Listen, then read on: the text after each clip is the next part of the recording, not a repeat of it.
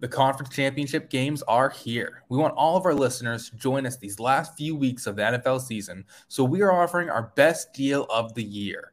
For this week only, you can save $150 on our all-access postseason package, making it so you can see all of our exclusive content, NFL plays, and player props. All you need to do is Google Sharp Football, click on the website Sharp Football Analysis, and click on the blue banner up top to get access.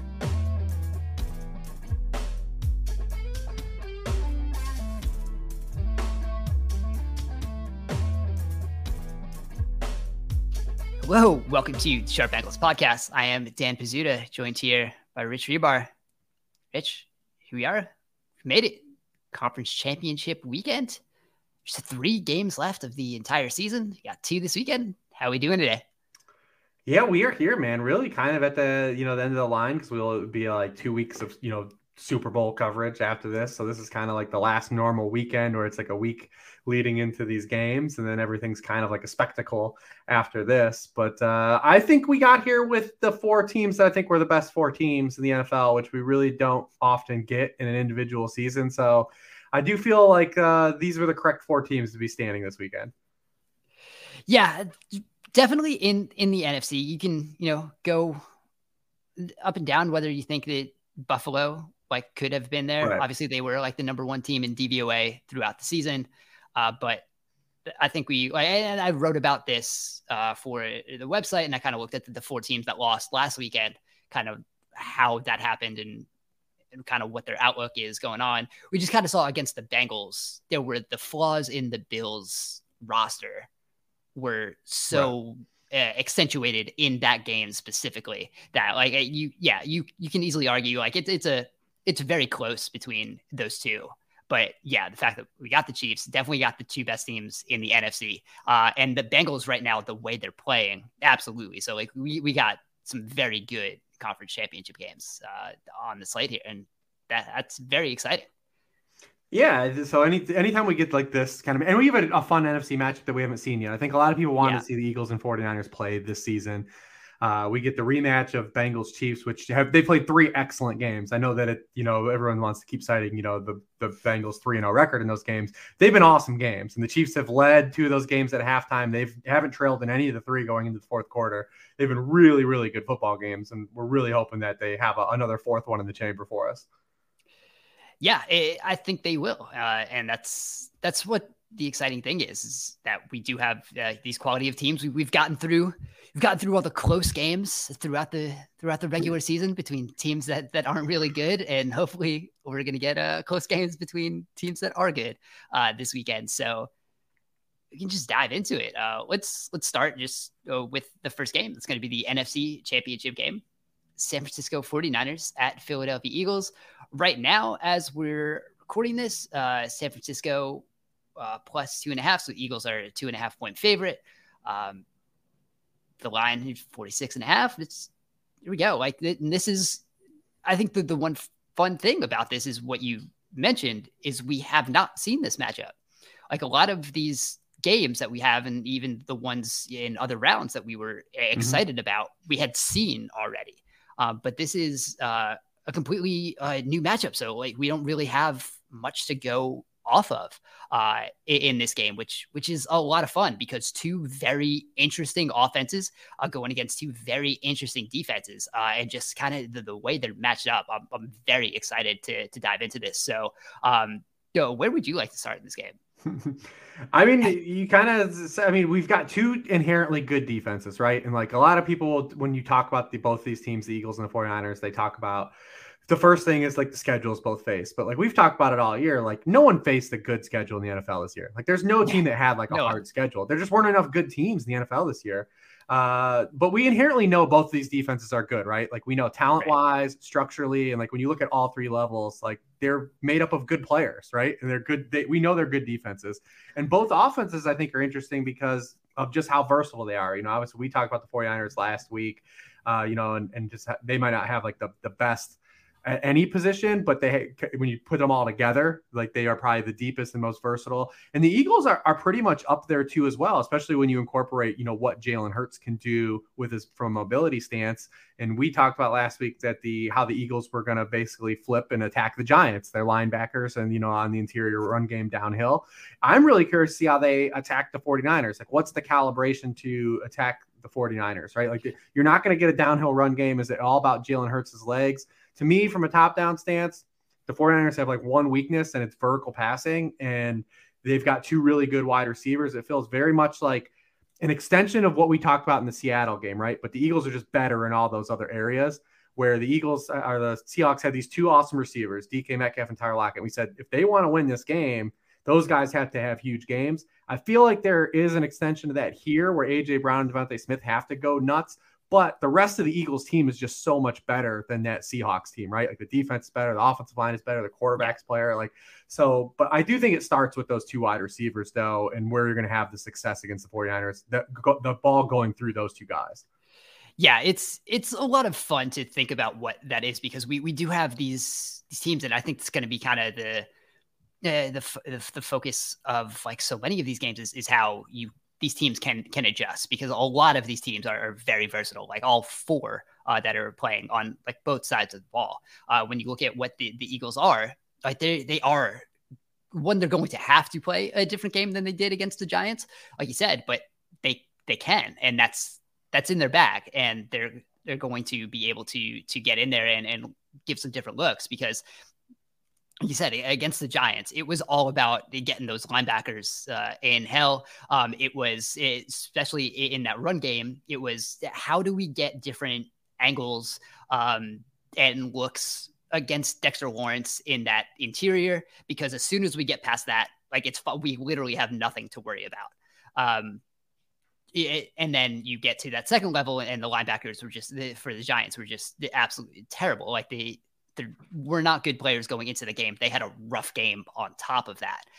You cannot get any different quality of linebacker play than you would for what you saw against the Giants last week and what you would be seeing against the 49ers this week. I just think that there's not a bigger difference in linebacker. So obviously, like, you're not going to be doing it that way. And, you know, the 49ers still have a decent, you know, interior defensive line, but again, that's like not like what you're going against there. And, you know, so much of what the Eagles have been doing is just bullying with that offensive line. And they did it so much against the Giants. And even with, you know, that defensive line that they do have, you know, it's Kelce just getting out all over the place. Like, every single player on that Eagles offensive line can, like, pull in any direction on any play. It's like, they obviously easily have the most fun offensive line. That's probably going to have to hold up a little more in pass protection, because I think that is what you want when you're targeting that outside, because the 49ers just take that middle of the field away. And that's kind of where the Eagles have been living a little bit. You know, that's the old A.J. Brown of where, you know, he was killing before this season. Now he's running to the outside. We'll see how healthy A.J. Brown is too. Because that was a bit of a concern, you know, wasn't playing to, you know, full strength toward the end of that Giants game. Apparently he's not too concerned about it. There's not a lot of people too concerned about it on the Eagle side. So if you can hold up in that on the offensive line, you can give Jalen Hurts a little bit of a pocket and just start kind of chucking the ball downfield. Like we've seen you have it.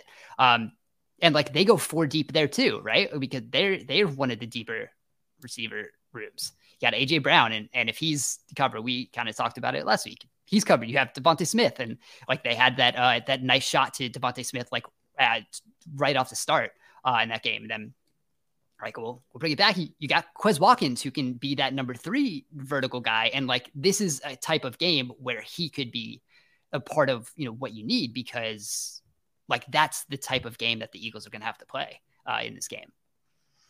Yeah, they're going to have to dust off our guy Quez. We know Zach Pascal who ran a little bit over him last week, you know, with the run game. But yeah, I mean, you go back to last year and it's a different team. You know, the Eagles had these teams played last year, and it was obviously a different version of Jalen Hurts, and you didn't have A.J. Brown. But Jalen Hurts didn't complete a pass over the middle of the field in that game. You know, I mean, at all. That happens. Yeah.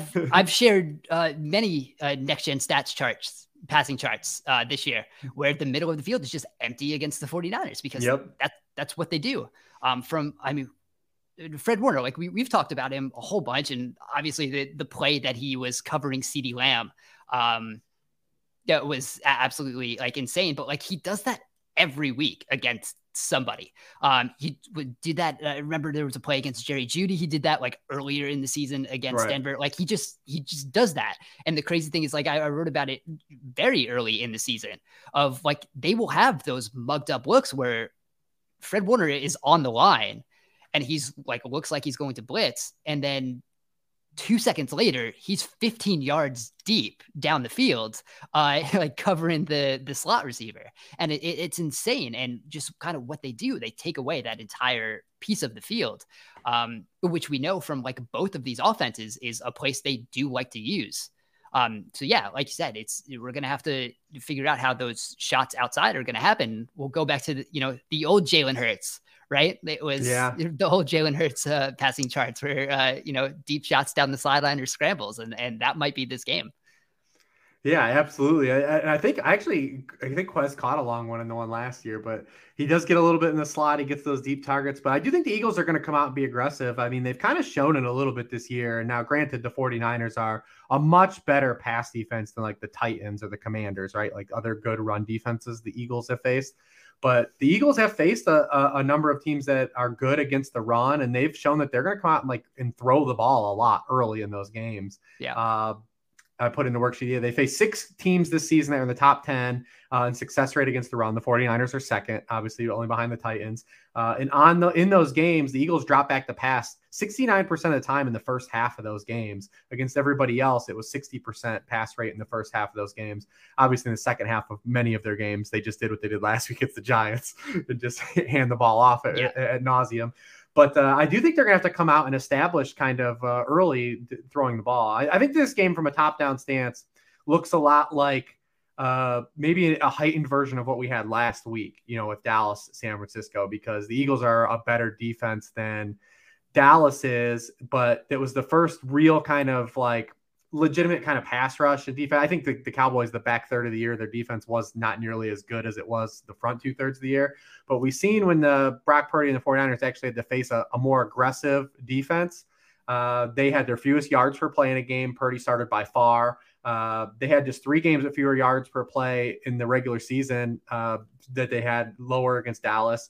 They had the fewest yards per play of any team that won last week. They had the lowest red zone conversion rate, the lowest third down conversion rate. And I just think the Eagles are a better defense all around than the Cowboys. The Cowboys are really good at getting pressures, but they're bad at converting pressures into, sacks. Yeah. They're first in the NFL in pressure rate, 15th in sack rate. They pressured Purdy 50% of the time. It was the highest rate in the league last week. They only had 2 sacks on those 16 pressures. The Eagles are number 1 in the NFL in converting pressures into sacks.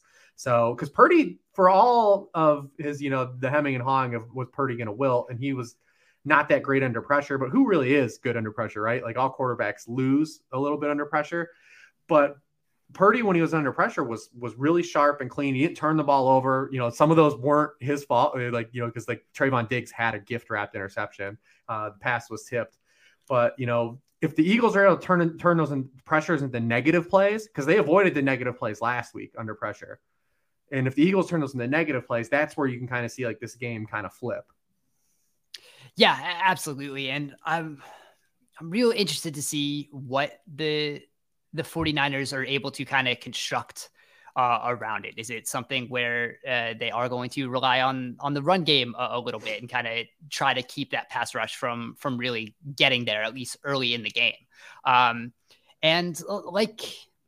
It's interesting because we keep coming back to like kind of the same thing every year where the 49ers run game is really good and well designed, but also not necessarily always efficient on a down-to-down basis. So you can't be over-reliant on keeping the ball on the ground, even though the ground game, everything looks so good and that opens up the play action in the way that everything looks the same. But that's probably not how you're going to go about it. against the Eagles. You won't be able to do that. Although, you know, the Eagles have been hit or miss against the run this year, kind of dependent on who's on the field. What I am interested to see is again, like the 21 personnel again. And this is kind of, we'll see how healthy Christian McCaffrey is. He has the calf issue. Again, it kind of seems like it's a bit of an issue, but no one seems overly concerned about it. Eagles 29th in EPA per play against 21 this year, but it's kind of the same thing we kind of saw with the Cowboys, because they play in the same division, had a very similar schedule. They had the second fewest plays against 21 personnel this year. And 16 of them came in the two games against the Giants. And those aren't even really real 21 personnel plays, because it's like Gary Brightwell and Barkley. So it's not like it's not, you know, a traditional 21. So it's more, you know, pony with it, with the tight end. You know, so they only had 38 plays against non-Giants opponents from the actual 21.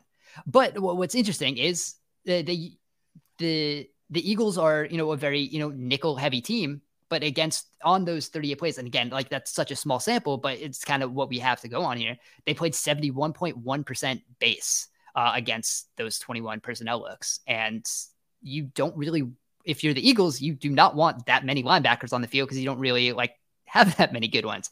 But the Niners, you know, even with what they do, they have gotten teams to play 69.1% base against them when they've played 21 this year. So if the Eagles can, if the Niners can either get, you know, one of those defensive backs off the field, or you like have to take out, you know, you're not going to take off a Hassan Reddick or something, but if you're, you know, switching one of those off-ball linebackers to be a more traditional linebacker. That's definitely probably the way you want to be against this defense. So if you can get them to switch some of that personnel around just by what you're lining up at, and that's kind of, you know, one of the magic tricks of what San Francisco does, is they just get you in looks that you don't really either want to be in or you're not comfortable in.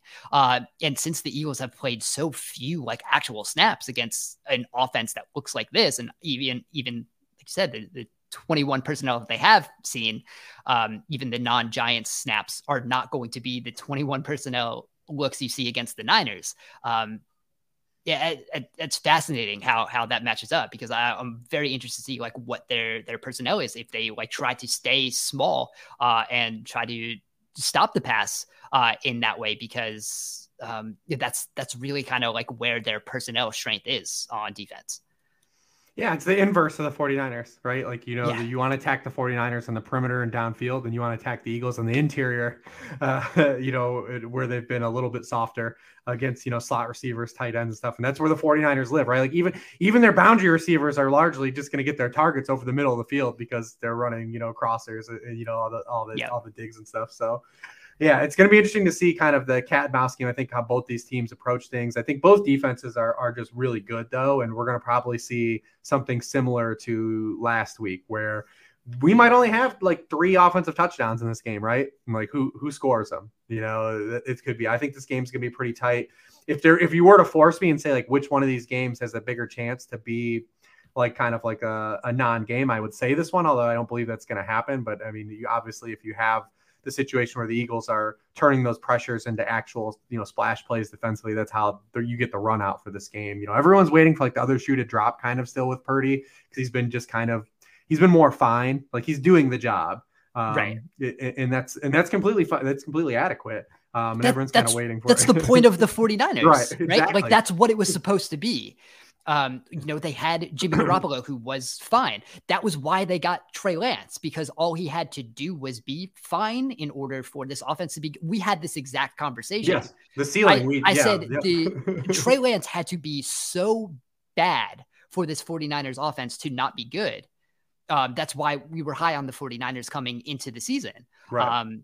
And so also like had the other outcome of being just a higher ceiling these guys. Of being great. Yeah, absolutely. And that's why Purdy, big picture, and we can stick a pin in that, because, you know, it'll be a hot topic, especially if they go to the Super Bowl. But like that's why Purdy should just be the backup next year still too, though. Like you're right. So that's there still is another gear that this 49ers offense has that we have not seen because of the quarterback play they've had to this point. Yeah. you can take the, like Trey Lance did not get to play in the Christian McCaffrey offense. And like that, the shit that Kyle Shanahan could potentially scheme up with a mobile quarterback and the personnel they currently have is that's insane. But you know, and not even to be like a Trey Lance, like defender, just any quarterback that has a higher ceiling than Brock Purdy and Jimmy Garoppolo. Right. Like that was the point going into the season. Exactly. Because we didn't know that it wasn't a thing that's like Trey Lance is going to do this. It was the potential for this to go there because we don't know.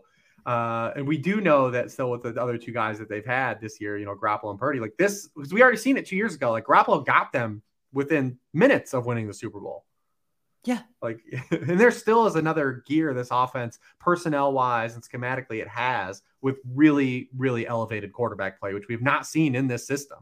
And even if it's not elevated, just that extra element, right? And that's like what we see with the Eagles of how important it is to like be able to play 11 on 11 in the run game. And like, that's a whole other just dimension that we haven't really seen unlocked. And that's where the Eagles have been so good with so much of their run game and their pass game, because you have to account for Jalen Hurts. And that's what a ton of even like the runs against the Giants were last week, where even when, you know, the offensive line was playing bully ball and they were, you know, putting those linebackers in hell, a lot of it was because they had to account for Jalen Hurts in that game. And, you know, the 49ers haven't had a ton of looks against mobile quarterbacks on defense. So they were, you know, around like 12th in EPA per play against quarterback runs. But again, you haven't seen Jalen Hurts. So like maybe it had been worse in previous years, like, you know, under Fangio and DeMeco Ryans. They have been a little bit worse. They've only and you saw the Cowboys pull out a little bit that, The one read they ran play on the second drive of the game to Dak, where he almost scored. That was an awesome play. You're going to see a lot of that. You know, I know Fred Warner was disappointed in the RPO question that someone asked him yesterday, but you're going to get a lot of that. But I think that's kind of, it kind of goes back into like the linebacker conversation we were having, because they're so kind of aggressive in pass coverage and they're, you know, dropping back a little bit. Yeah. You have linebackers who are, you know, playing deeper and have more responsibility than other teams. You kind of have that opening a little bit in that short area where you can take advantage of some scrambles and things. So that, I think that very small short area between, I think the Eagles can take advantage of it with scrambles. I think the 49ers against the Eagles defense can take advantage of it with some running back throws because the Eagles, for as good as they have been against, you know, basically everybody, they're second in DVOA against number one receivers. They're fourth in DVOA against number two receivers, sixth in DVOA against tight ends, 24th against running backs in the passing game. That's probably not what you want against a team that has Christian McCaffrey. So how you kind of, you know, get those change-ups to open up something. We can just count Deebo Samuel as those targets too. He wouldn't count for them in the stats, but stylistically, absolutely, when you have him in the backfield again. He's getting 34% of his targets from Purdy are behind the line of scrimmage. Yeah, 32.4% have come behind the line of scrimmage at Purdy. So those are running back targets. Yeah, absolutely. So in theory, like it's the same type of thing. So I think we'll kind of see that type of kind of, you know, attack from the 49ers where it's going to be some short stuff. You're not going to ask Purdy to do too much. It's going to probably try to get the ball out, you know, as quickly as you can to stop that pass rush. It's fascinating coming from both sides. And this is it's so much fun because it is a matchup that we haven't seen. And it is two, I think, like four very unique units in this game going against each other. So it's going to be a lot of fun. Yeah, on both sides of the ball too. There's going to be a lot of adjustments being made. Yeah, absolutely. So, speaking of adjustments, I mean the Bengals. That's kind of what they do. It's all adjustments. So in the AFC Championship game, as we are speaking right now, Cincinnati Bengals against the Chiefs. As of this moment, it could change. Chiefs favored by 1. We'll see. It opened the Kansas City was favored by what, 2.5? Then it's gone like all the way to the Bengals almost by 3. It's been up and down, I guess, you know, depending on the Patrick Mahomes videos that we've seen on Twitter is what's going to, you know, swing the side of whether they're favored or not. If he's not limping the rest of the week, I think it'll stay Chiefs favor by 1. I guess like the Kevin Nash gif is really the thing that goes on Twitter. But if he like goes into comes out of the tunnel in the like the Willy Wonka introduction when he first comes out of the chocolate factory and limp in and then like just forward rolls, you know, into it. That's what we'll see from Mahomes. So I go, all right, so we have seen this game before. We saw it this year. We saw it last year in the AFC Championship game. It's going to be a fun game. So 5 years in a row for Mahomes. Pretty good. Yeah, but he's lost a bunch of them. I mean, all right. Well, yeah, we don't need to get into that. Yeah, if you're not on Twitter, you don't need to understand what that discussion was. And if you are on Twitter, you got dragged into the dredges of darkness. Yeah. It's all right. So here we are. The Chiefs again. They're very good. The Bengals also had a fun game against the Bills. Just kind of doing a lot of kind of what we talked about. We just kind of, especially on defense, right? And that's kind of what this Bengals team has been. All the adjustments they do on defense. What makes them so fun is they don't have a thing. Right. Yeah. It's not, they don't, they mix up a whole bunch of stuff, and we kind of talked about it, like, especially on their third downs, and they give all the varied looks, and against the Bills, they were doing a whole bunch of like, we're going to send Mike Hilton from the slot. We're just going to throw a whole bunch of different looks. And like, obviously you're not going to be running slot blitzes against Patrick Mahomes, 'cause you'll get killed in that way. But like, they can win that way last week, and they can change it up this week. And I'm very interested to see what they do in this game because of the Mahomes injury. And even if he's like not limping, even if it's just hindering him a little bit, so much of what he can do is, you know, those scramble plays. And especially when the Bengals are dropping 8 as kind of often as they do. Right. And that's kind of been their Mahomes thing. That was the big change up in the second half of the championship game last year. You know, how often they dropped 8, just kind of make Mahomes sit in the pocket, like run around a little bit and stop him from doing it. So, Mahomes has faced a lot of drop 8 this year. Right. But he was 0.46 EPA per play, which was third highest at 8.57 ADOT, 10.52 yards per attempt. So he kind of killed it, but 3.12 average seconds to throw with 34.7% within 2.5 seconds and 26.5% were 4 seconds or more. So like that's kind of the point of the drop 8. You kind of are covering up lanes. You have that extra guy in coverage. So you just kind of make him sit there and wait to either find an opening or, you know, something does happen where he has to, you know, move around, just make him sit in that pocket a little bit. In the drop 8 against the Bengals from the earlier game this season, negative 0.73 EPA per play. He had a 16.5 ADOT, but 1.5 yards per attempt, 4.6 seconds time to throw. 20% of those, it was 5 dropbacks. So 1 came within 2.5 seconds.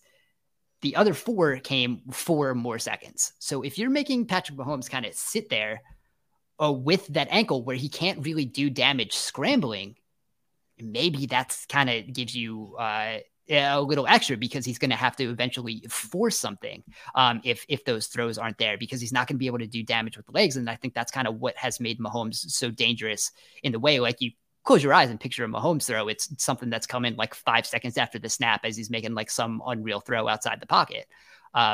So how healthy that is and how comfortable he is moving around the pocket, even if they're not sending pressure. I think you might think that like you'd want to send pressure against Mahomes and test that ankle in that way, but I'm not sure like that's the way the Bengals would do it. I think you kind of want to make him, you know, kind of sit there and force him to move around a little bit and take away all those you know, open spaces that could be down the field.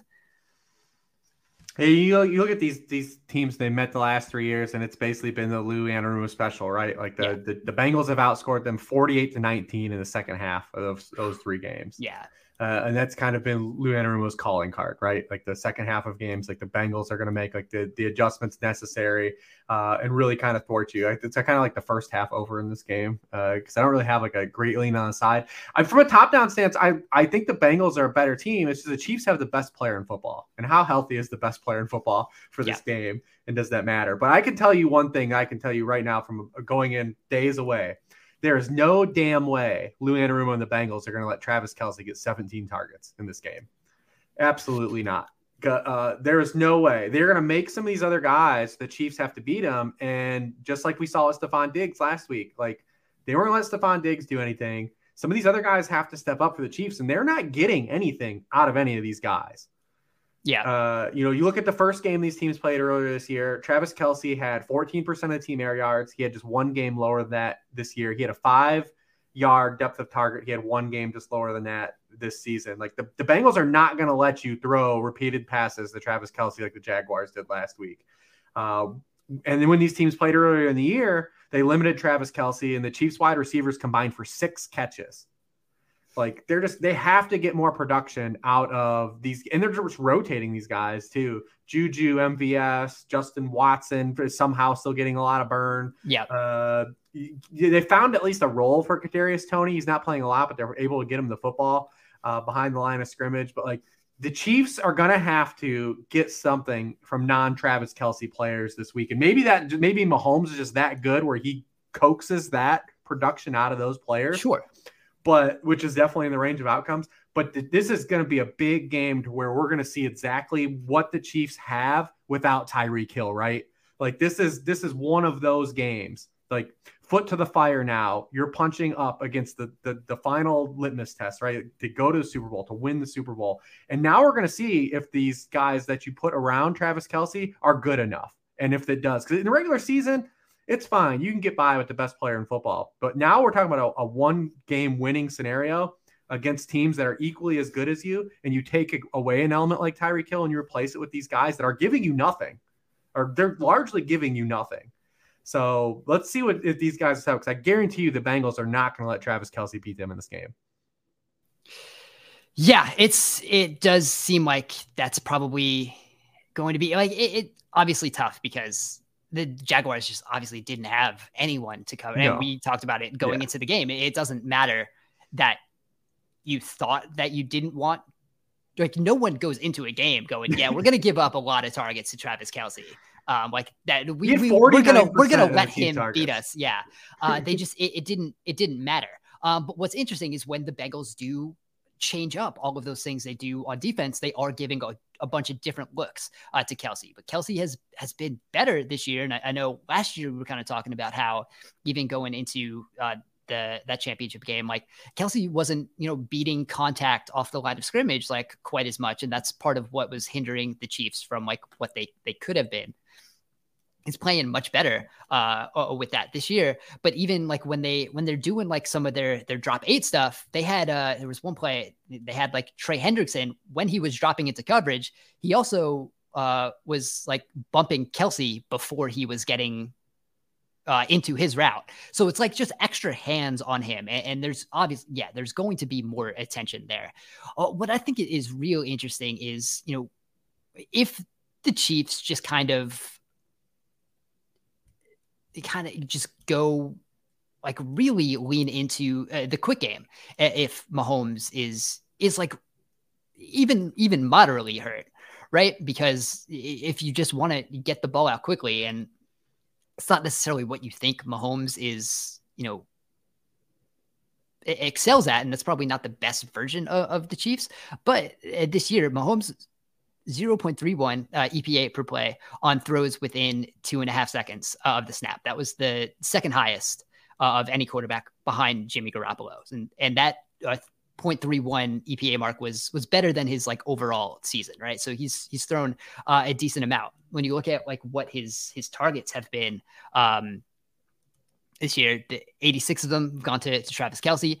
Juju is kind of the the guy there, 0.56 EPA per target, 61 targets on the play. And the 8.8 yards per attempt there, 5.1 air yards.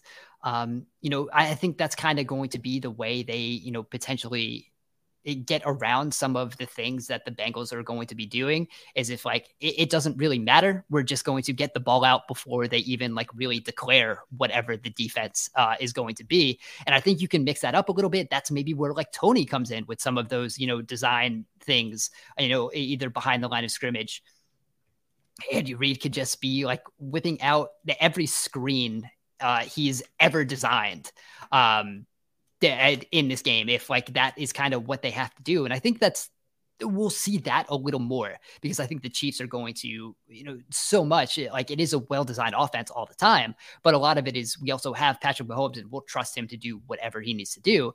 But if, by necessity, they need to, scheme that up a little more, I think the Chiefs offense can also adjust in that way. So I think we're going to see a bunch of different looks from them, and more so than we've seen in the past for them too. I think we'll get some of those, swing passes behind the line of scrimmage. We'll see some more screens. We'll see a lot more quick game from them in this game. And I think that'll be a fascinating kind of, to push and pull between the offense and the defense, trying to give looks that the other team just hasn't seen yet.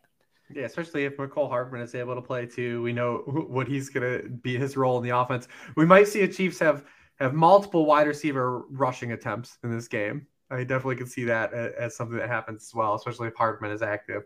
But yeah, I mean, this is one of those things they're going to need to get production out of those guys though, for sure. Cause it's, and if they lose this game, because Travis Kelce has 6 for 65, a really good game for a tight end. And that's not Travis Kelce, but and no one else does anything. It's just going to come back to damn, the Tyreek Hill trade, right? It is, there's just no way that it won't come back to that. And not having that other component. So this is a big kind of culmination of all the moves the Chiefs made this offseason. That big one, obviously, moving a guy like Tyreek Hill, and was that ultimately the right choice to make? Tyreek Hill also just coming off of the highest yards per route run, the second highest in NFL history. So still can play. He can still play too. But the other side is where I have the hardest time when I come to the Chiefs, right? Because when I think of all the units of the four teams left, the Chiefs defense is the worst unit of all the teams. And that's kind of – and they haven't been good in this particular matchup at all. Burrow has absolutely shredded them. You look at the Chiefs, they're so dependent on getting pressure on the quarterback. I know I put this in the article the last couple weeks. But when the Chiefs pressure the opposing quarterback, they are 6th in completion rate allowed, 42.4%. They've allowed just 3.6 yards per pass attempt when they pressure quarterback. It's the lowest in the NFL. When they don't get pressure on their quarterback, they've allowed a league-high 75% completion rate, 7.8 yards per pass attempt. That's 24th, and a 5.5% touchdown rate. That's 30th. Joe Burrow, when they have not pressured Joe Burrow in these three games, remember, they've only sacked him one time in each of the past two matchups. And they only sacked him one time in the AFC title game last year, after Burrow got sacked 9 times against the Titans. Everyone thought that was going to be a big thing, right? They only sacked him once in that game. But when they haven't pressured Burrow in those three games, completed 75% of his passes, 9.1 yards per pass attempt, 7 touchdowns, 1 interception. They pressured Burrow on just 22% of his dropbacks in Week 13. It was the lowest rate the Chiefs pressured any quarterback outside of Tom Brady this year. We talked about it last week when the Bills were going to face them. The Bengals, structurally, they get rid of the football too damn fast now. For you to really for it to be a major thing. And sure, the snow probably helped a little bit, but right. The Bengals are going to get the ball out fast in this game. We know it's coming out hot, and the Chiefs are going to have to do a lot of things that they didn't do this year, like guard wide receivers and tackle. And it's when I keep coming down to this game, it's the Chiefs defense is the weakest side of the ball for any of these teams. Yeah, it's interesting because they play in a way where stylistically is kind of what you want to do against the Bengals, but the Bengals have just kind of been able to torch it a little bit. And yeah, you go back to what this offense did against Buffalo last week. And like you said, it was out so quickly. then the Bills like started. The Bills had a very strange game plan where like they weren't even pressing the corner. So it was when there wasn't pressure, there was just a lot of cushion going. So it was a lot of free throws, and it just there was not a lot of tackling going on. And then they were kind of, you know, getting a little frustrated. So there was some blitzing a little bit, but they were then still playing back. So it wasn't a lot of, there was no one filling in the space that was being opened up by the blitz. So there were just more open throws. It was not a great look for the Bills defensive game plan going into that game, but I think we'll see something similar. So the Chiefs actually play the most middle of the field open coverages of any team in the league. And this is, you know, post snap. It's 64.8% of their plays have a too high after the snap, which is highest in the league. 19.5% quarters, 20.3% cover two. And that's kind of, you know, it's what you want to do against Joe Burrow, right? But Chiefs are only 18th in EPA per dropback when they have too high post snap. They have a 20% blitz rate against those. And that's, again, not what you want to do against the Burrow, but that's kind of where the Chiefs have been really good. And it's kind of what they were, especially in some points against the Jaguars and Trevor Lawrence, where you have, you know, some of those just kind of like sim pressures. And even when you're not blitzing, it still looks like you're sending a lot of guys.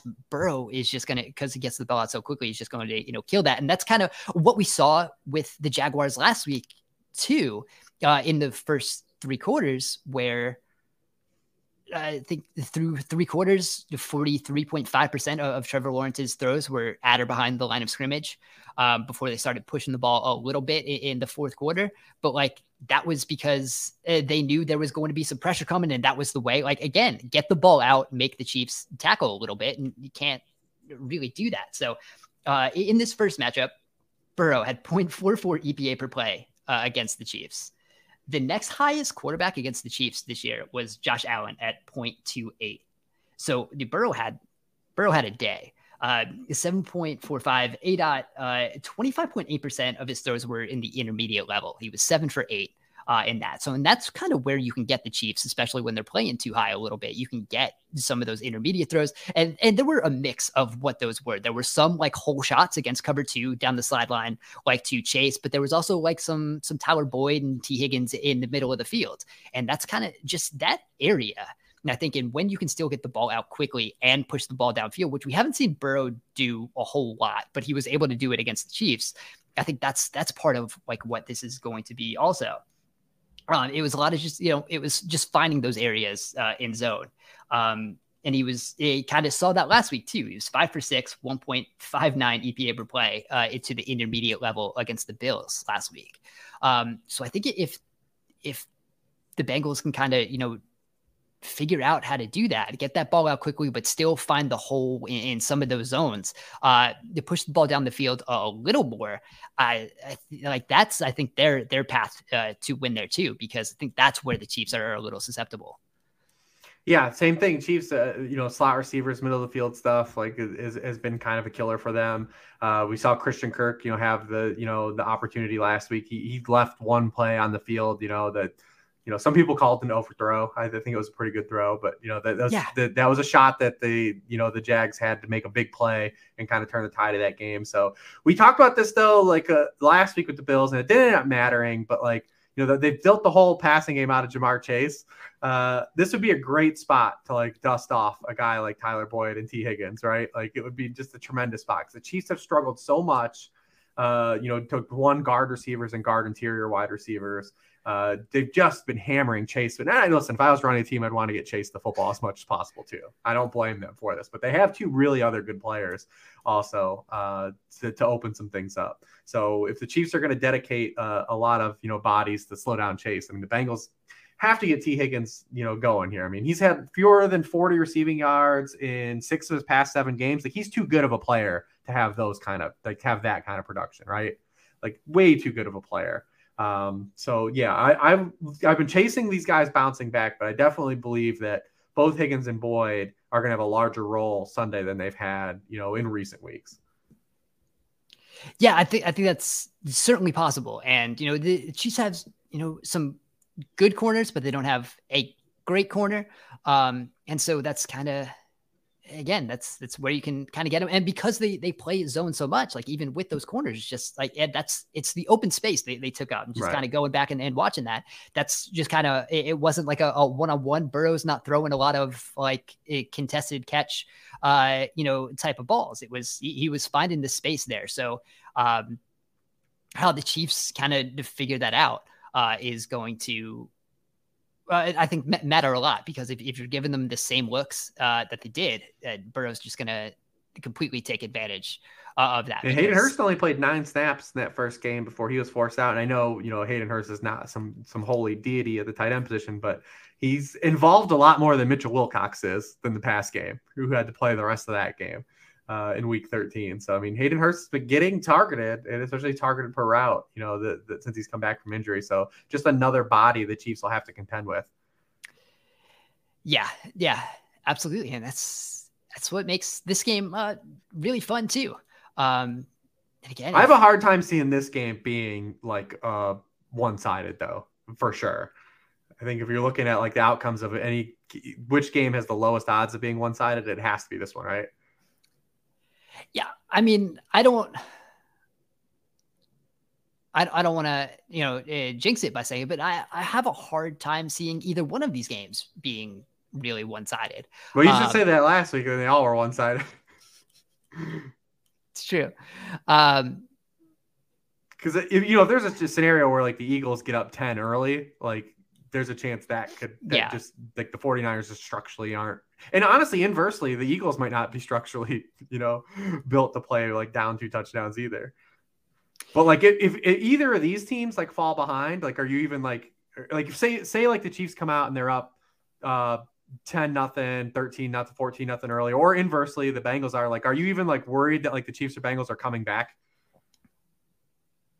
I mean, yeah. I mean, that's what we've seen, right? Right. We've seen in these games where it's either one team kind of takes a lead or a little bit, and we've seen the fourth quarters become very close, and because especially because it's been the Bengals the other way. They've if they've gone into halftime with a deficit, they've thrown some stuff in the second half that a complete change up and has changed the game. So I kind of feel like that's what we'll see like from the start here.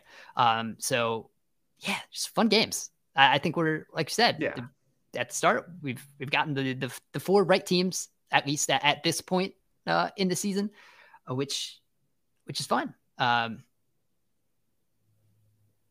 That's all we can ask for. It is. That's true. Just watchable games. Because I can't lie. I was nervous like through the course of this NFL season. Like this was like, all right, we've only got this handful of good teams this year. Like what if it's just kind of like one of these teams gets bumped off in the playoffs? Like, and it's just gross, right? Like we have like this run where just like a team gets lucky. Like I don't know. We could be watching the Vikings in the NFC Championship. Right. Game. Or, even like a team like the Jags who are a good story, right? Like, good for the Jags, but I don't want to watch the Jaguars play an AFC title game or the Super Bowl next year. Fair enough. Next year we'll see it. Yeah. So fun, man. So there we are. Two fun games. The Jets just hired Nathaniel Hackett as their offensive coordinator. So what a way to cap off talking about some great football by bringing up Nathaniel Hackett. Listen, man, Michael Floyd got thrown in. I know some Jets fans that probably don't like Michael Floyd because the results happened this season, but there was no way that he should have been the scapegoat for what transpired this year. No. So we'll have plenty more on, we'll have time to talk about some of a lot of offensive coordinators opening. A lot of time for that. So on that note, we're going to end the show here. Please enjoy the games this weekend because, like I said, they're going to be good. You can find all our work on sharpfootballanalysis.com. Rich has the worksheet up for both of these games. We have a whole bunch of other content coming up for the games this weekend. We'll have plenty coming in the next couple of weeks, coming into the Super Bowl, after the Super Bowl, everything you want is going to be on the site. So you can find Rich on Twitter at Ward Reeves. Find me on Twitter at Dan Pizzuta. Thank you guys for listening, and we will talk to you again soon.